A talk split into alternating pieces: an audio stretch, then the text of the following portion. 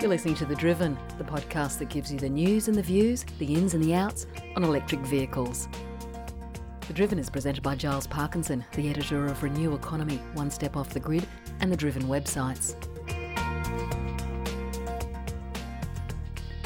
Hello and welcome to the latest episode of the Driven podcast. My name is Giles Parkinson. I'm the editor of the Driven, along with the sister sites Renew Economy and One Step Off the Grid, and a fairly big week in the EV industry in Australia.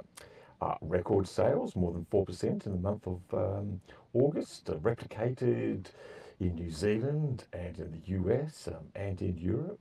We've got the launch, uh, more sales of BYD. We've got top rating for the Tesla Model Y. And we've also got the formal unveiling and pricing of the new MG ZS EV. And joining me to discuss all of this is uh, the Driven's lead reporter, Bridie Schmidt. Bridie, thanks for joining the podcast again. Hey, Charles, it's good to be here pretty impressive stats at the start of the week, wasn't it? I think um, we had a bit of a Tesla drought because of those problems in Shanghai and the restrictions and the shutdowns and everything like that. And um, they sent a whole armada our way to um, to Australia, and now we're starting to see the results in the uh, sales. Very impressive. I think EVs. Am I right, Bridie, in thinking EVs were 4.4 percent of the new car sales market in Australia in August? Yeah, that's spot on. And I think what's interesting is that actually most of those cars, or maybe about two thirds of those cars, were Model 3s. So that was a little bit of Tesla catching up on orders. Some people say they'd been holding their orders since about January. But we also saw about a thousand Model Ys come into the country. And so that's the first month that we've had the Model Y on the market. And what were the Model Y sales? I was kind of expecting the Model Y to actually um, out deliver or outsell the Model 3, but as you su- suggest, it's probably a little catch up from um, earlier orders on the Model 3 part. Yeah, no, that's right. I was surprised too, but I think we'll definitely see a lot more Model Ys coming in as the uh, months go on now, because I think, you know, we sort of estimated that some 11,000 or 12,000 Model Ys were orders were snapped up within, you know, the first week or something of it going on sale in Australia. Absolutely. Well, it's going to be interesting. Um, it seems to be on course then to reach, um, I think, Robyn Denholm's target of 50,000, taking the t- total Tesla sales to 50,000 um, by the end of the year. We'll wait and see. It probably doesn't matter very much, but it's pretty exciting to see a lot more cars coming on the market. While we're on the topic of Tesla, let's just talk about another couple of things um, the increase in the supercharger rates, which you picked up this week. Um, supercharging is not cheap anymore. No, it's not. Um, look, you know, I haven't run all the sums yet, but you know, there is some sort of speculation that it's maybe not going to be as cheap uh, or cheaper than running a combustion car if you're relying on superchargers all the time, which most people aren't going to do. But you know, energy costs are going up. Uh, the price rise that we saw is pretty much in line with the wholesale market. So, you know, it's just a sign of the times. It's probably worth actually doing those numbers, yes, because I think the price just went up from 52 cents to about 68 cents. And I think in, uh, in your article, it's a big jump, yes. Um, I use the superchargers still because I'm one of those lucky people who made a few referrals, encouraged other people to buy Teslas when they're still giving away free points. So I've still got a few points in the bag, which I use for sort of trips up and down the coast. But um, for the rest of the time, and I think most people will be encouraged to do so, is um, using your charging at home um, or for those in New South Wales at least, there's still a few free NRMA charges around the place. But um, they're now starting to get little credit card um, swipe things on there, on there, so they'll start charging pretty soon, I think, as well. Yeah, look, I know I charge at home whenever possible, uh, but you know, sometimes you've just got to use the fast chargers when you're out on the road. It's uh, unavoidable. Indeed. One more thing on Tesla while we're on this um, on this subject, the Model Y has come up with, I think it's um, at least on some of the categories, the best ever safety rating in Australia and also in Europe. I'm not too sure it was the best ever, or was top ranking anyway. Yeah, no, well, look, Euro NCAP said it was a record-breaking result, and I, I think they're referring to, you know, the last the most recent uh, testing list. So they've, you know, got a new protocol for 2020 to 2022. Um, but you know, it's like things like uh, Tesla's auto steering, and also the fact that they've introduced driver monitoring, camera-based driver monitoring inside the car. Um, and also the fact that they've introduced Tesla Vision. So they got rid of radar um, for outside the car for detecting objects, other cars, pedestrians, all that sort of thing.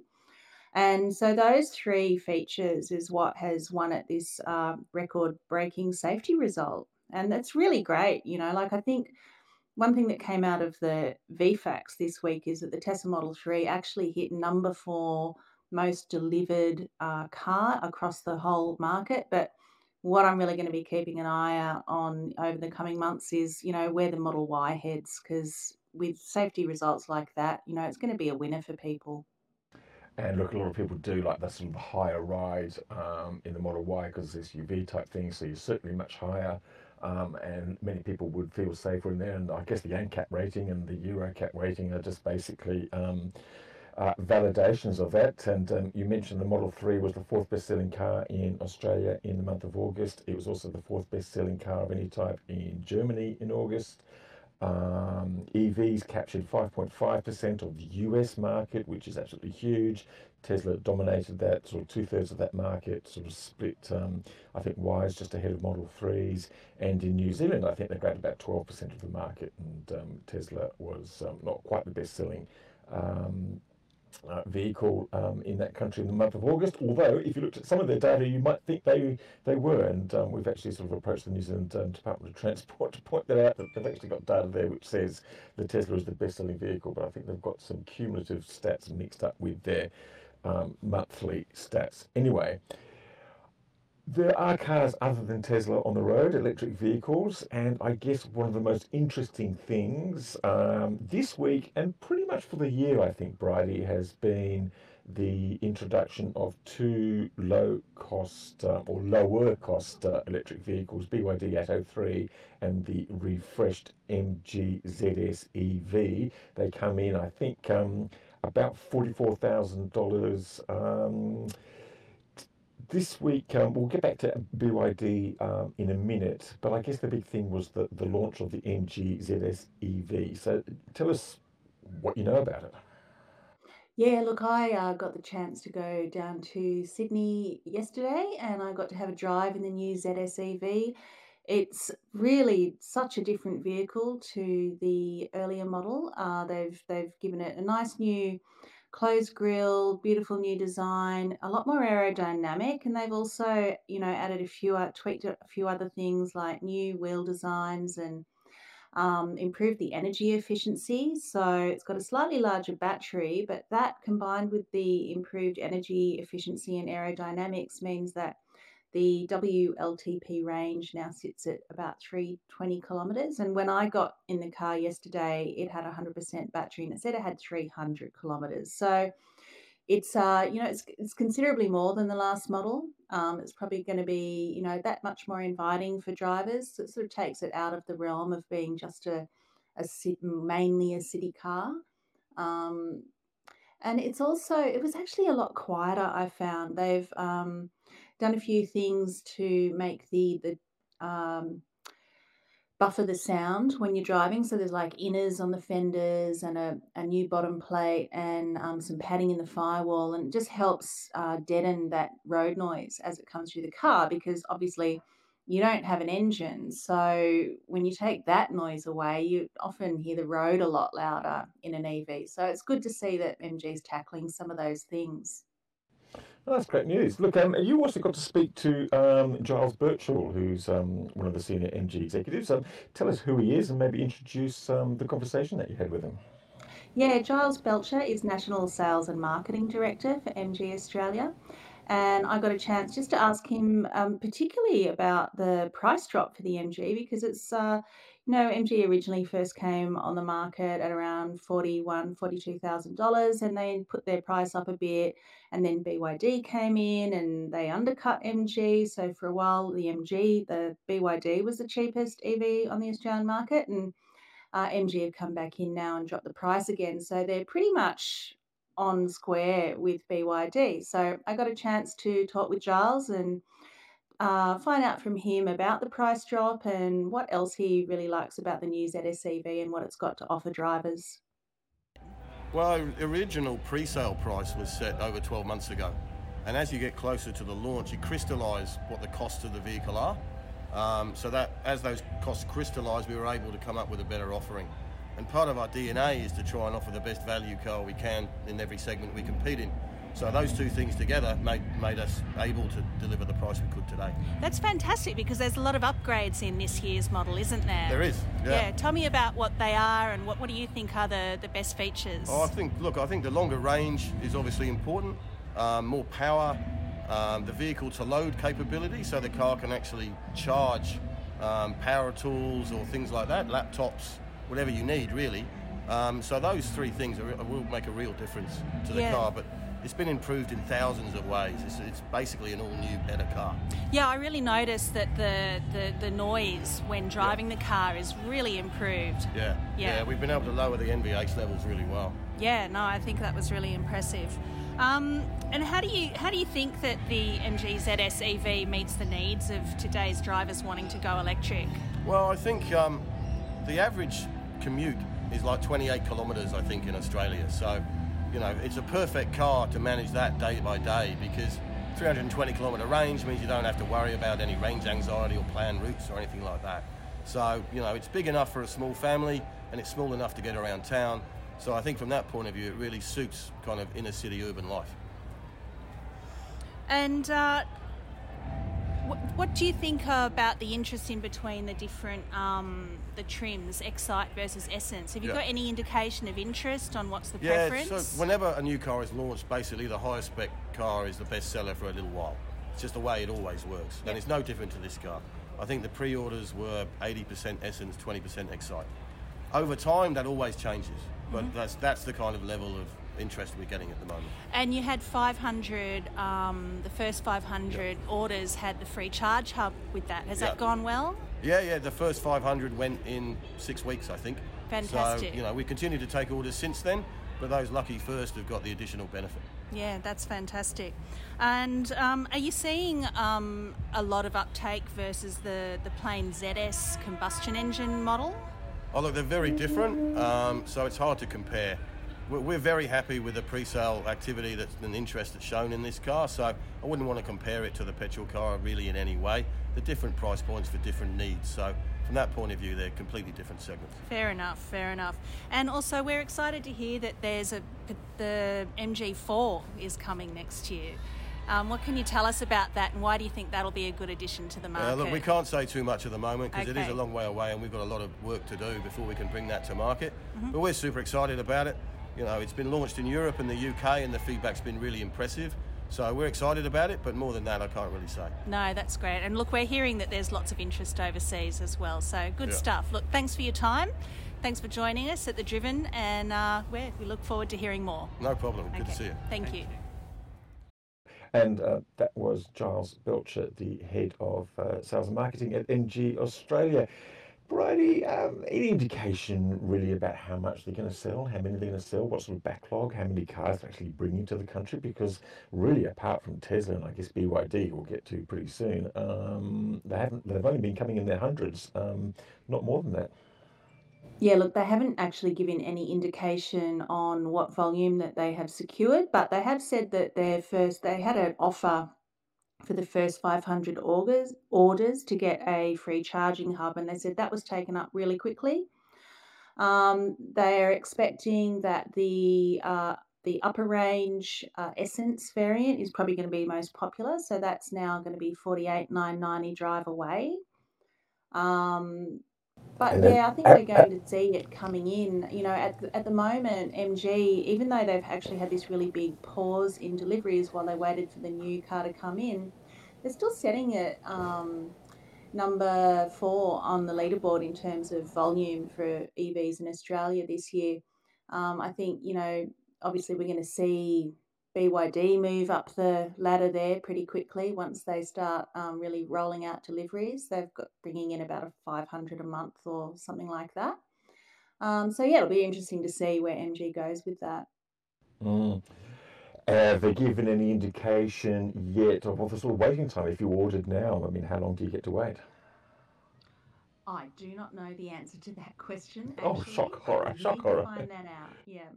Let's do that. Look, you've had a very brief drive of the MG, and um, I don't think you've had a chance yet to get um, on the BYD Atto 3. We hope that happens sometime very soon. What should people be thinking about then when they're sort of comparing the two? Because now that we've got two sub 50,000 options for the first time ever in Australia, so um, how do they sort of weigh up and compare those two offerings?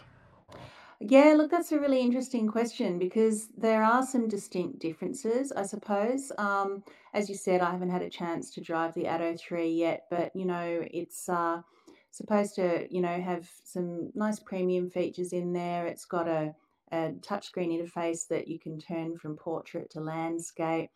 Um, it's going to have some software updates, so it doesn't have Apple CarPlay and Android Auto yet, from my understanding.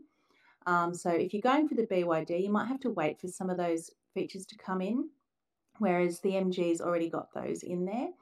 Um, the other sort of main difference is probably um, sort of what range offerings are on the table because the BYD comes in two different ranges with a, a standard range battery and an extended range battery.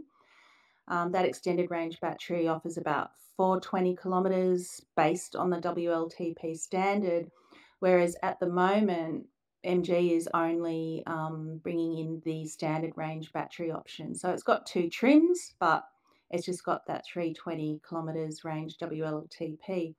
And then probably you're going to want to take a look at sort of the difference in warranties because MG's got the seven year unlimited warranty, um, whereas BYD's got an eight year, 160,000 kilometres warranty. Mm.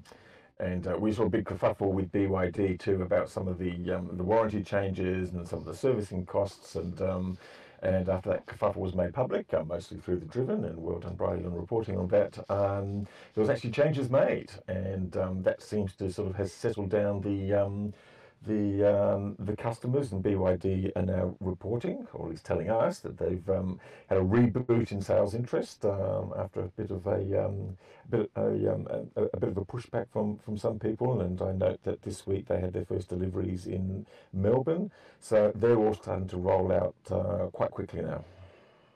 Yeah, that's right. Look, they made some changes to the servicing schedule and they made good with some of their existing order holders. So they've offered um, first service free, that sort of thing. So, look, I think that's really good. It's going to engender trust um, with what is a new brand in Australia. So, you know, it's. It, it really is going to be an interesting few months coming up in terms of you know where the EV market is heading. What do we know about other sort of models um, coming in? I mean, we've got the sort of the Cupra Born being sort of launched, and we should see that sort of first arrive and test drives around the place. I mean, there's talk about VW. That's pretty exciting, isn't it? ID is it the ID3 or the ID4 which might be headed to our shores? Um, I think it's the ID4 that's going to be coming first. Um, so that'll be interesting because, of course, that's built on the same platform as the Cupra Born, but whereas the Cupra Born is you know, this sort of funky electric hatch that has got this massive battery in it and quite long range. The ID4 is um, an SUV, so it will be really interesting to see what people think of that. And we're also going to uh, see the Volvo C40 probably arrive as well. So, uh, latest thing that Volvo told us is that that's on track for a launch uh, in probably, you know, the next month or so. Um, and that's sort of uh, sort of a low profile electric crossover, and it's going to be uh, available in two variants with a single or a dual motor. Well, that's pretty exciting. Um, I'd just like to note a couple of other things before we sort of wrap up. Um, we saw some stories um, last month, um, sort of uh, revealing uh, what was quite well known within the motor industry was the sort of you know the efforts of some of the big car makers, legacy car makers, and particularly Toyota, in sort of trying to sort of slow down the switch to EVs, resisting things like fuel emission standards. And I just noticed that Greenpeace came out and sort of um, um, gave Toyota another bollocking by sort of uh, describing them as um, the most unhelpful in um, as far as sort of uh, evolving EV policies, but it certainly seems in Australia, Bridie, that um, we're starting to move forward. We're going to have a discussion paper very soon. about the uh, vehicle emission standards. Uh, Labor says they're very keen in getting their um, their, um, their, their, their, new sort of tax breaks for some of the EVs, uh, particularly around sort of um, fringe benefits tax and sort of changes, I think, to luxury tax um, considerations. But the coalition is still going barking mad about um, EVs. We've had, um, who was it? Was it Susan Lee, the former Environment Minister, saying there's no such thing as an electric ute, which is yeah. news to Rivian and uh, and um, the people who've bought um, F 150 uh, Lightnings, um, the Ford uh, electric ute in the US. And um, even Donald Trump said uh, we should just sort of ban them all and sort of get them off the road. So the Conservatives are still struggling with this whole idea. I just don't think that the, uh, the electric vehicle wars are over yet.